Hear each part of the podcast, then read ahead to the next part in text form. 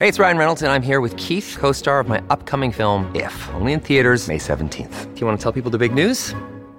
All right, I'll do it. Sign up now and you'll get unlimited for $15 a month and six months of Paramount Plus Essential Plan on us. Mintmobile.com slash switch. Upfront payment of $45 equivalent to $15 per month. Unlimited over 40 gigabytes per month. Face lower speeds. Videos at 480p. Active Mint customers by 531.24 get six months of Paramount Plus Essential Plan. Auto renews after six months. Offer ends May 31st, 2024. Separate Paramount Plus registration required. Terms and conditions apply if rated PG. This episode is brought to you by Reese's Peanut Butter Cups. In breaking news, leading scientists worldwide are conducting experiments to determine if Reese's Peanut Butter Cups are the perfect combination of peanut butter and chocolate. However, it appears the study was inconclusive, as the scientists couldn't help but eat all the Reese's. Because when you want something sweet, you can't do better than Reese's. Find Reese's now at a store near you.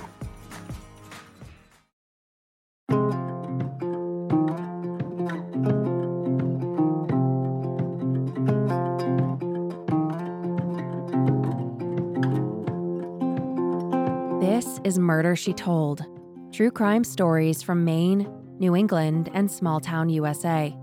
I'm Kristen Seavey. You can connect with the show at murdershetold.com or on Instagram at Murder She Told Podcast.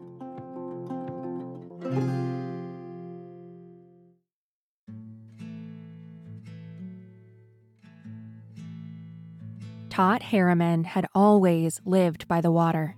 From the lush banks of the Saigon River to the rocky beaches of Maine's Casco Bay and the warm shallows of the Gulf of Mexico, she never strayed far from the shore. At the age of 57, Tot was searching for a new beachside home.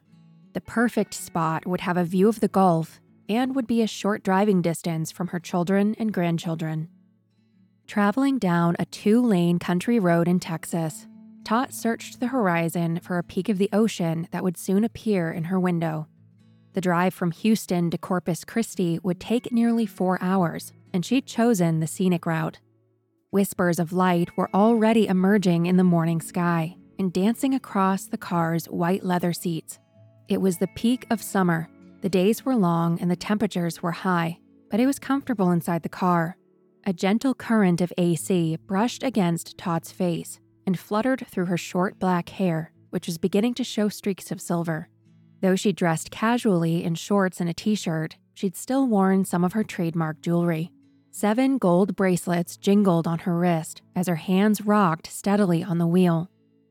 As her maroon sedan cruised down the quiet road, Tot's mind drifted to her family.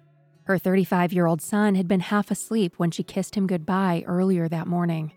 Once she moved to Texas, she'd be seeing much more of him. She had an appointment with a realtor scheduled for the next day, and if all went well, she'd soon own a home in Corpus Christi and would be making the drive back and forth to Houston regularly.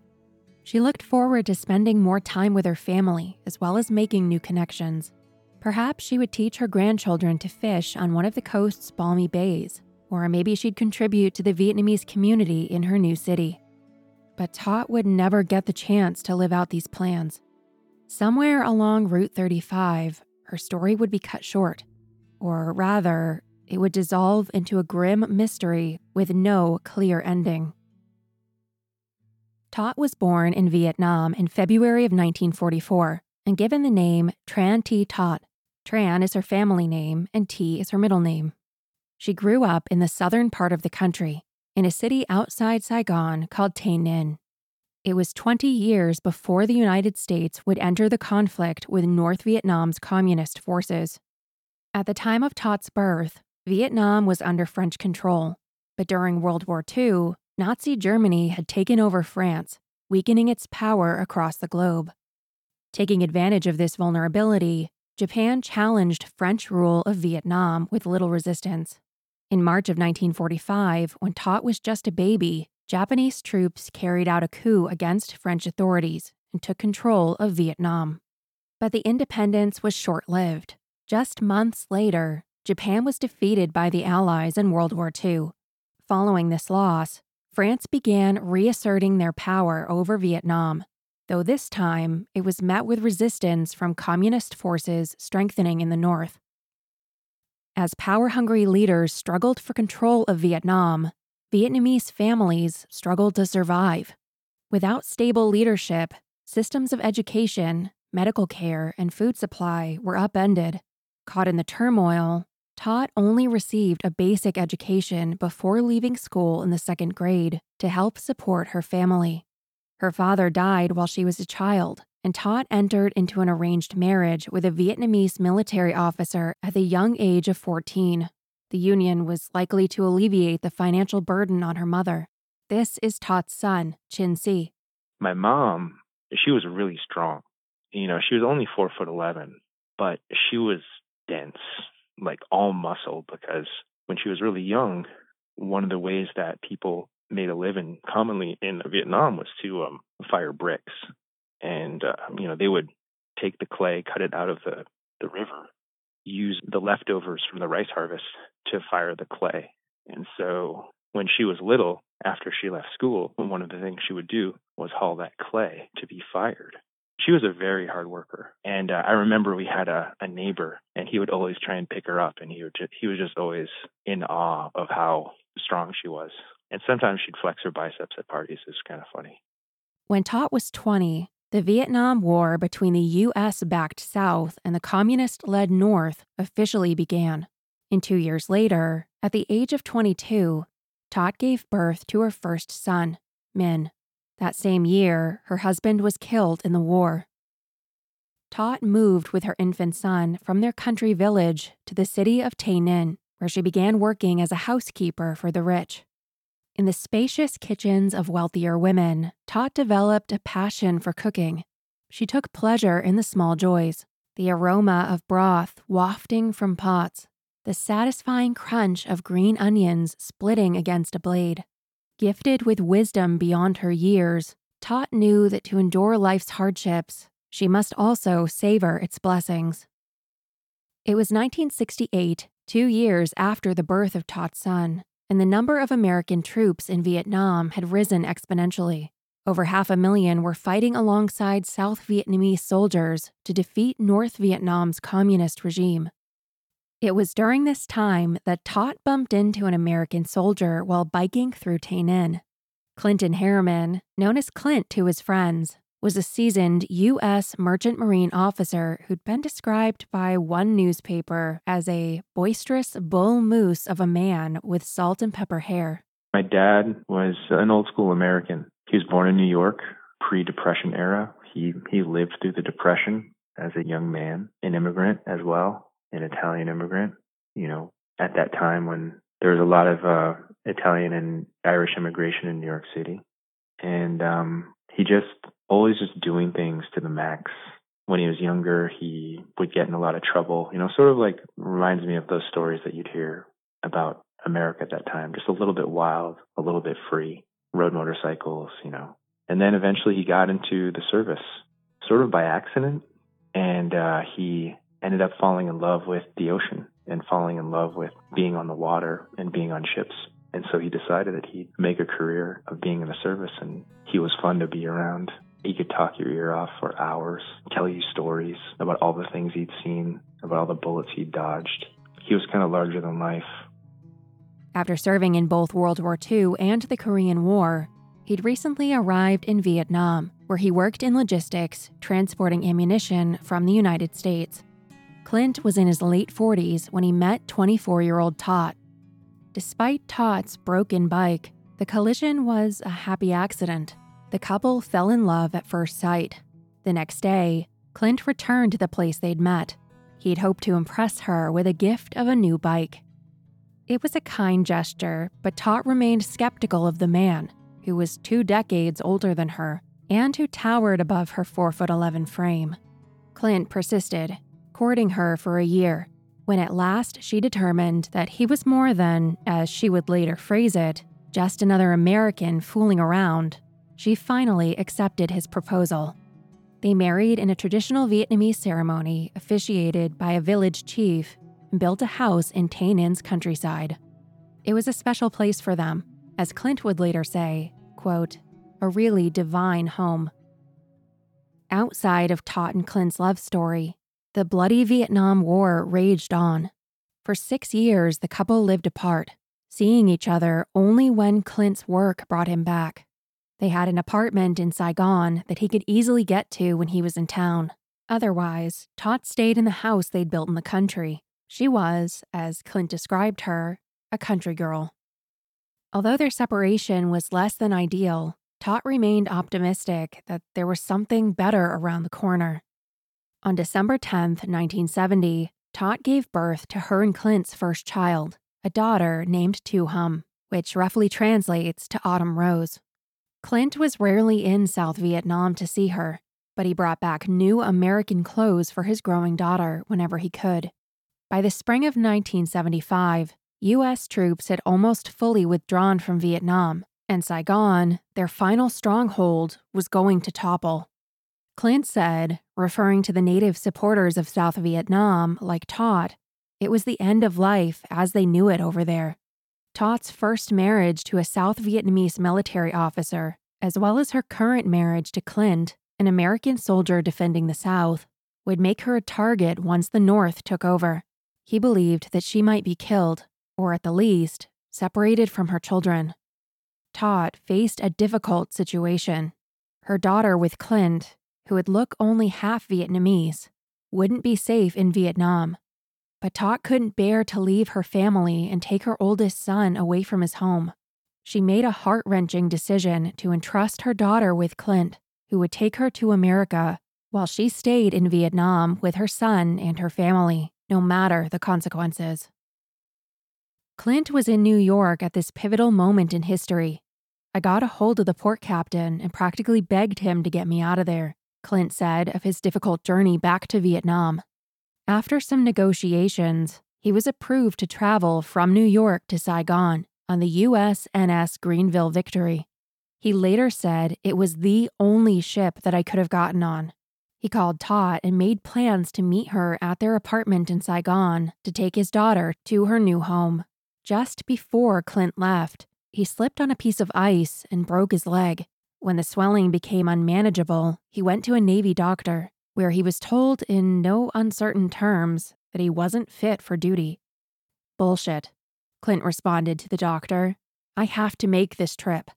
By explaining that his wife and children were in danger, he was able to convince the disapproving doctor to let him go. His leg wrapped in a cast and in extreme pain, Clint was carried up the gangway on the back of another officer. Back in Tay Ninh, Tot boarded a bus to Saigon with her daughter, who was now four. As they headed south down the highway, Tot gazed into a blur of passing trees and wondered what the next few days would hold. Vietnam had been in various states of conflict her entire life, but had never gotten to a point where she needed to evacuate. She thought of Clint's voice on the phone, how urgent he'd sounded about getting them out. The plan was for Clint and Tu Hum to travel to America on the Greenville Victory. And while the thought of being separated from Tu Hum was heart wrenching, Tot trusted her husband's intuition. It had been quite some time since they'd last seen him, and Tu Hum had grown significantly.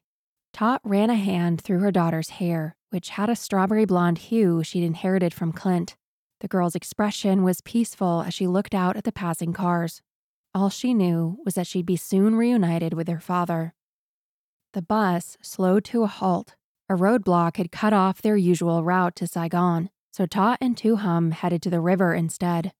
Before long, they were squeezed tightly against eight additional passengers in a tiny two person boat.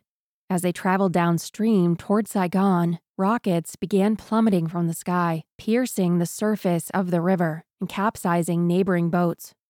Tot held her daughter close. She could feel the glares of communist soldiers peering through the trees. Tu Hum's hair was the telltale sign of an American father, the sight of which would make her a target. Tot shielded the four year old's face with a wide straw hat. Their boat was stopped several times, Armed officers prodded Tot with questions. They were skeptical of how the concealed child could possibly be asleep amidst the chaos. Tot held her face steady and asserted that her daughter was extremely sick. Thanks to her cunning, the soldiers permitted them to proceed. Clint continued to work while on the ship, causing his broken leg to swell further and his cast to fall apart. While anchored in Thailand, he received word that evacuation had begun in Vietnam. With the excuse of replacing his worn out cast, Clint was permitted to deboard the ship in Saigon. There, he made his way to the apartment, where he was greeted by his wife and daughter. Despite what she'd gone through on the river, Tot remained surprisingly optimistic. My wife was sort of la di da, he later said of her nonchalant attitude. She maintained that things would soon go back to normal, as they always had. Presumably, the location of their apartment fell under some sort of threat as they stayed the night at the Hotel Majestic, one of the city's most luxurious accommodations. But even the building's sprawling marble floors and ornate chandeliers couldn't protect them. Just past midnight, the family woke with a start to the boom of artillery shells striking the hotel. They gathered their belongings and made arrangements to leave as soon as possible. The ship Clint had traveled from America on, the Greenville Victory, is no longer in Saigon. It had moved 50 miles southeast to the port city of Vung Tau, and they had to make a harrowing trip from Saigon to Vung Tau by land. Clint arranged for a car to take them in the early hours of the morning. As the car weaved through highway traffic, Tot squeezed her daughter's hand.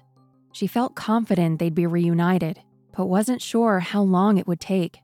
Once Tu Hum and Clint were safely aboard, she'd head back home to be with Min. Approaching the harbor's entrance, Clint and Tot noticed abandoned motor scooters and debris scattered across the road. It was a dead end. The ship was visible in the distance, but the path was blocked by a young communist soldier. Clint later recalled When we got to this barricade, this soldier stuck his rifle in the driver's window. My wife and child and myself are sitting in the back, and the soldier said, Get out and walk. By that point, Clint's leg had swollen to twice its original size. He wouldn't be able to walk the distance to the ship. The road was falling into pandemonium, and they instructed the driver to turn back.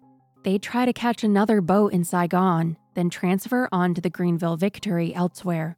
According to Clint, the driver wheeled the car around and just missed a truck by an extra coat of paint. Around every turn, communist soldiers were landing helicopters, brandishing weapons, and creating barricades. Clint held a grenade in his hand, silently planning to use it should they come under attack.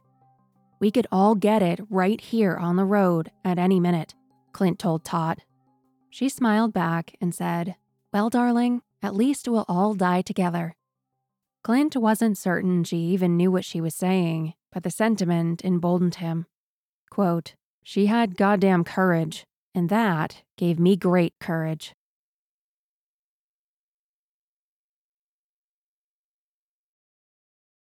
Clint abandoned the idea that they would all be able to make it to Vung Tau by land, so they returned to Saigon to find a way to get there by boat.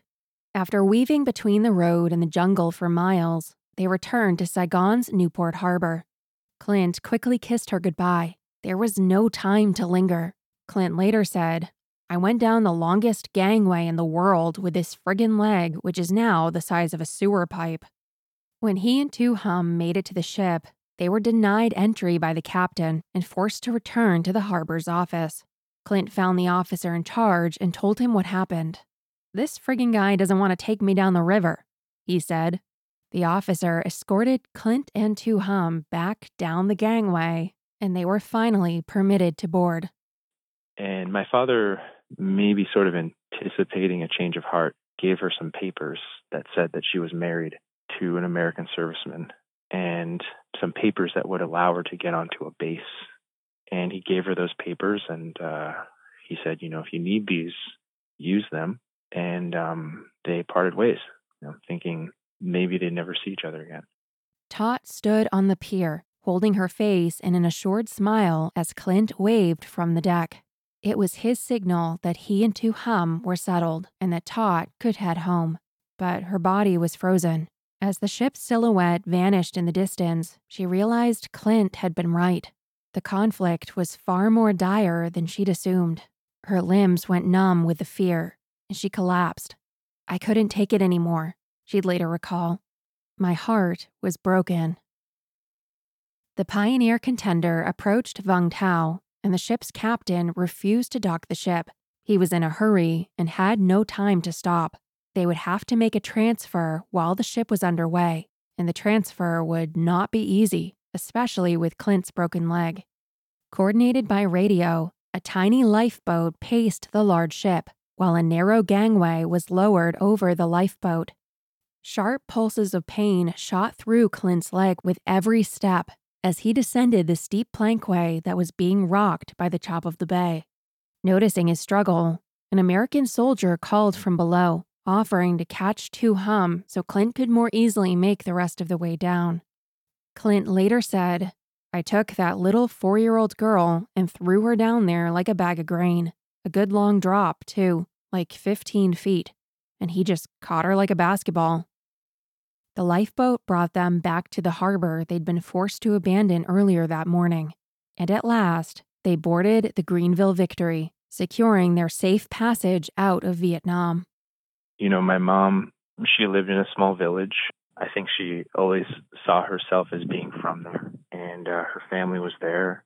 She thought the center of her world was there. She also knew that my sister would be persecuted. So her first thought was, I need to get her to a place where she can grow up safely. Her idea was that she would just leave and go back home to her small village in Tay Ninh.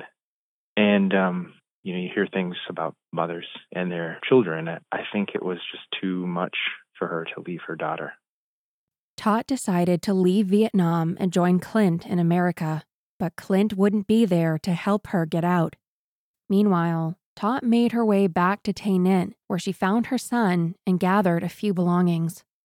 Leaving once more for Saigon, Tot found that this time the road had been entirely cut off. If they were going to reach the evacuation ships, they'd have to travel by foot.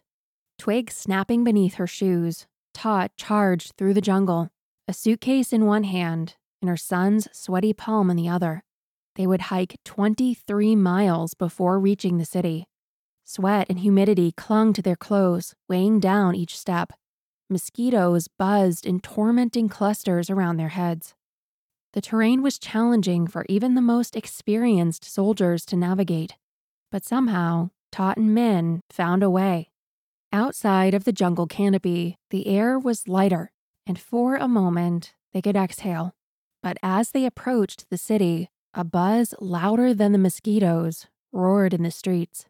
Saigon was swarming with people, in a scene Tot described as bees sucking on honey. Communist takeover was imminent, and everyone wanted to escape before it was too late. Crowds pressed up against the gates of the U.S. Embassy. Tot decided to take a different approach. She'd spent the last of her money on a cab to Saigon's Newport Harbor, the same place Clint and Tu Hum had previously departed from.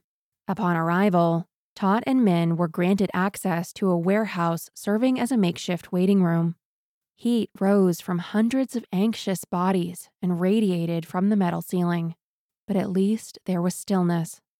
Clint had been able to make arrangements with the base commander, Colonel Vong, for Tot and Min's safe passage. Clint later said, She was the only Vietnamese woman, besides the ones who worked there, that had a pass to get into that base but she had this personal document about the size of the Declaration of Independence with Colonel Vong's signature on it. She could get in anywhere with that pass because he was the big law there. Thanks to the pass, they'd been granted passage on the Bu Hung Commander, the last ship out of Saigon. On the morning of April 29, 1975, a stern voice bellowed from military radios. The temperature in Saigon is 105 degrees and rising, followed by music, Irving Berlin's White Christmas. Bing Crosby's crooning would normally evoke memories of snow lined streets and glowing Christmas trees. But that spring morning, the song took on a new meaning. It signaled that the final phase of Saigon's evacuation had begun. In the fall of Saigon in 1975, when all those things that you've seen maybe in textbooks and history books of the helicopters landing on the embassy and people fighting to get on them. Yeah, she was there and she went to the embassy, but knew that there was no way at that time she'd ever be able to get on any sort of aircraft or anything that was leaving there. So she made her way to um, the wharfs and uh, she was lucky enough to get off on the, the last frigate to leave Vietnam. Military helicopters descended from the sky, gathering evacuees from all over the city. At Newport Harbor, Tot and Min boarded the Bu Hung Pioneer, along with thousands of other refugees.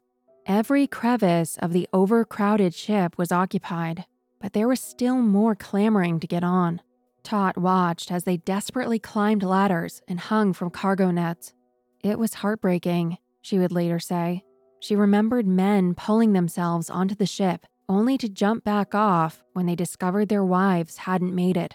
The memory haunted her for decades. Eventually, the loaded ship made it out of the harbor and into the open sea. They'd escaped just in time. Back in Vietnam, army tanks cruised through the streets, bursting through palace gates to assert communist rule. The beautiful home Tot and Clint had built in Tay Ninh would soon be overtaken. As Clint had predicted, nothing would ever be the same. In just a matter of days, Min's life had been forever transformed.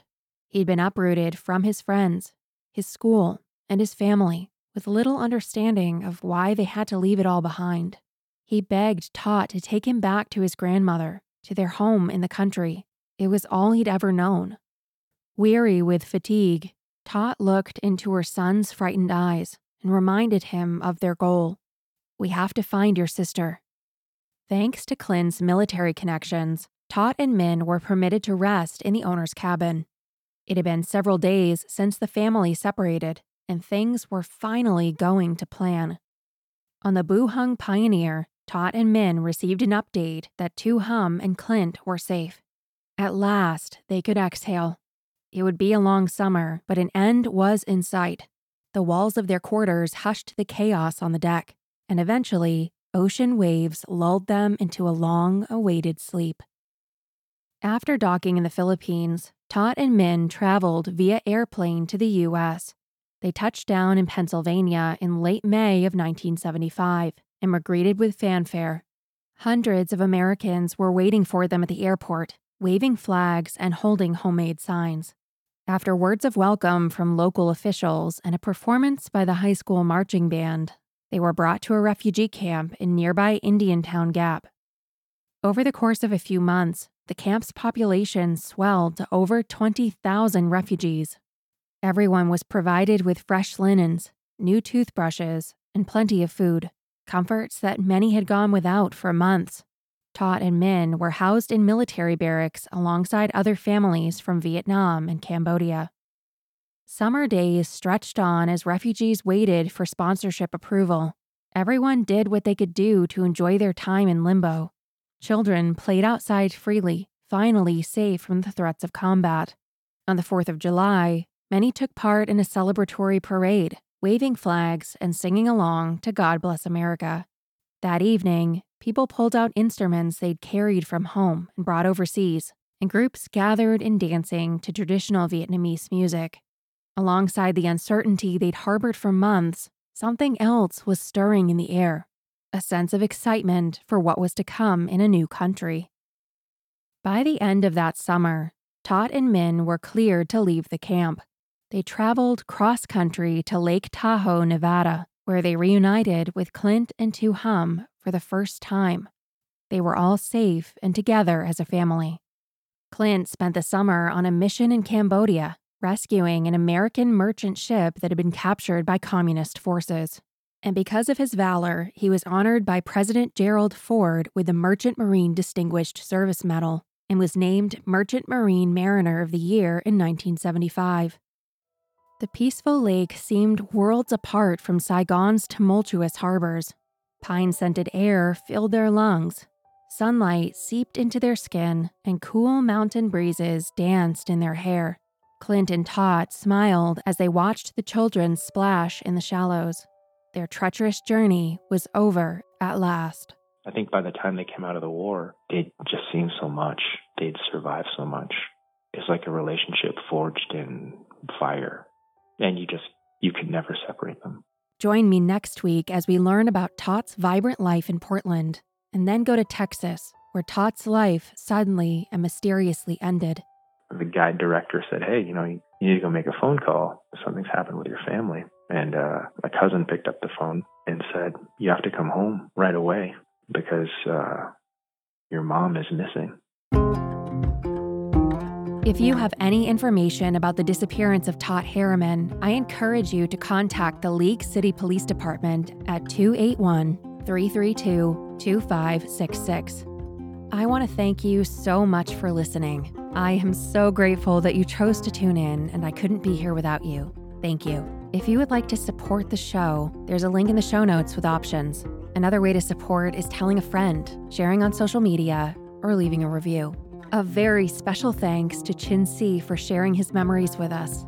A detailed list of sources and photos can be found at murdershetold.com. This episode was written by Zoe Arts. Thank you to Samantha Coltart for her research support, and to Byron Willis for his research and writing support. If you have a story that needs to be told or a correction, I would love to hear from you.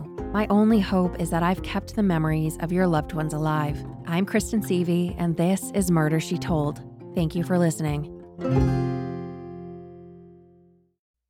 In the 1970s, John Todd burst onto the evangelical scene with a shocking tale. He claimed to be a former witch involved in a then unheard of secret organization called the Illuminati and urged Christians to prepare for a violent world takeover.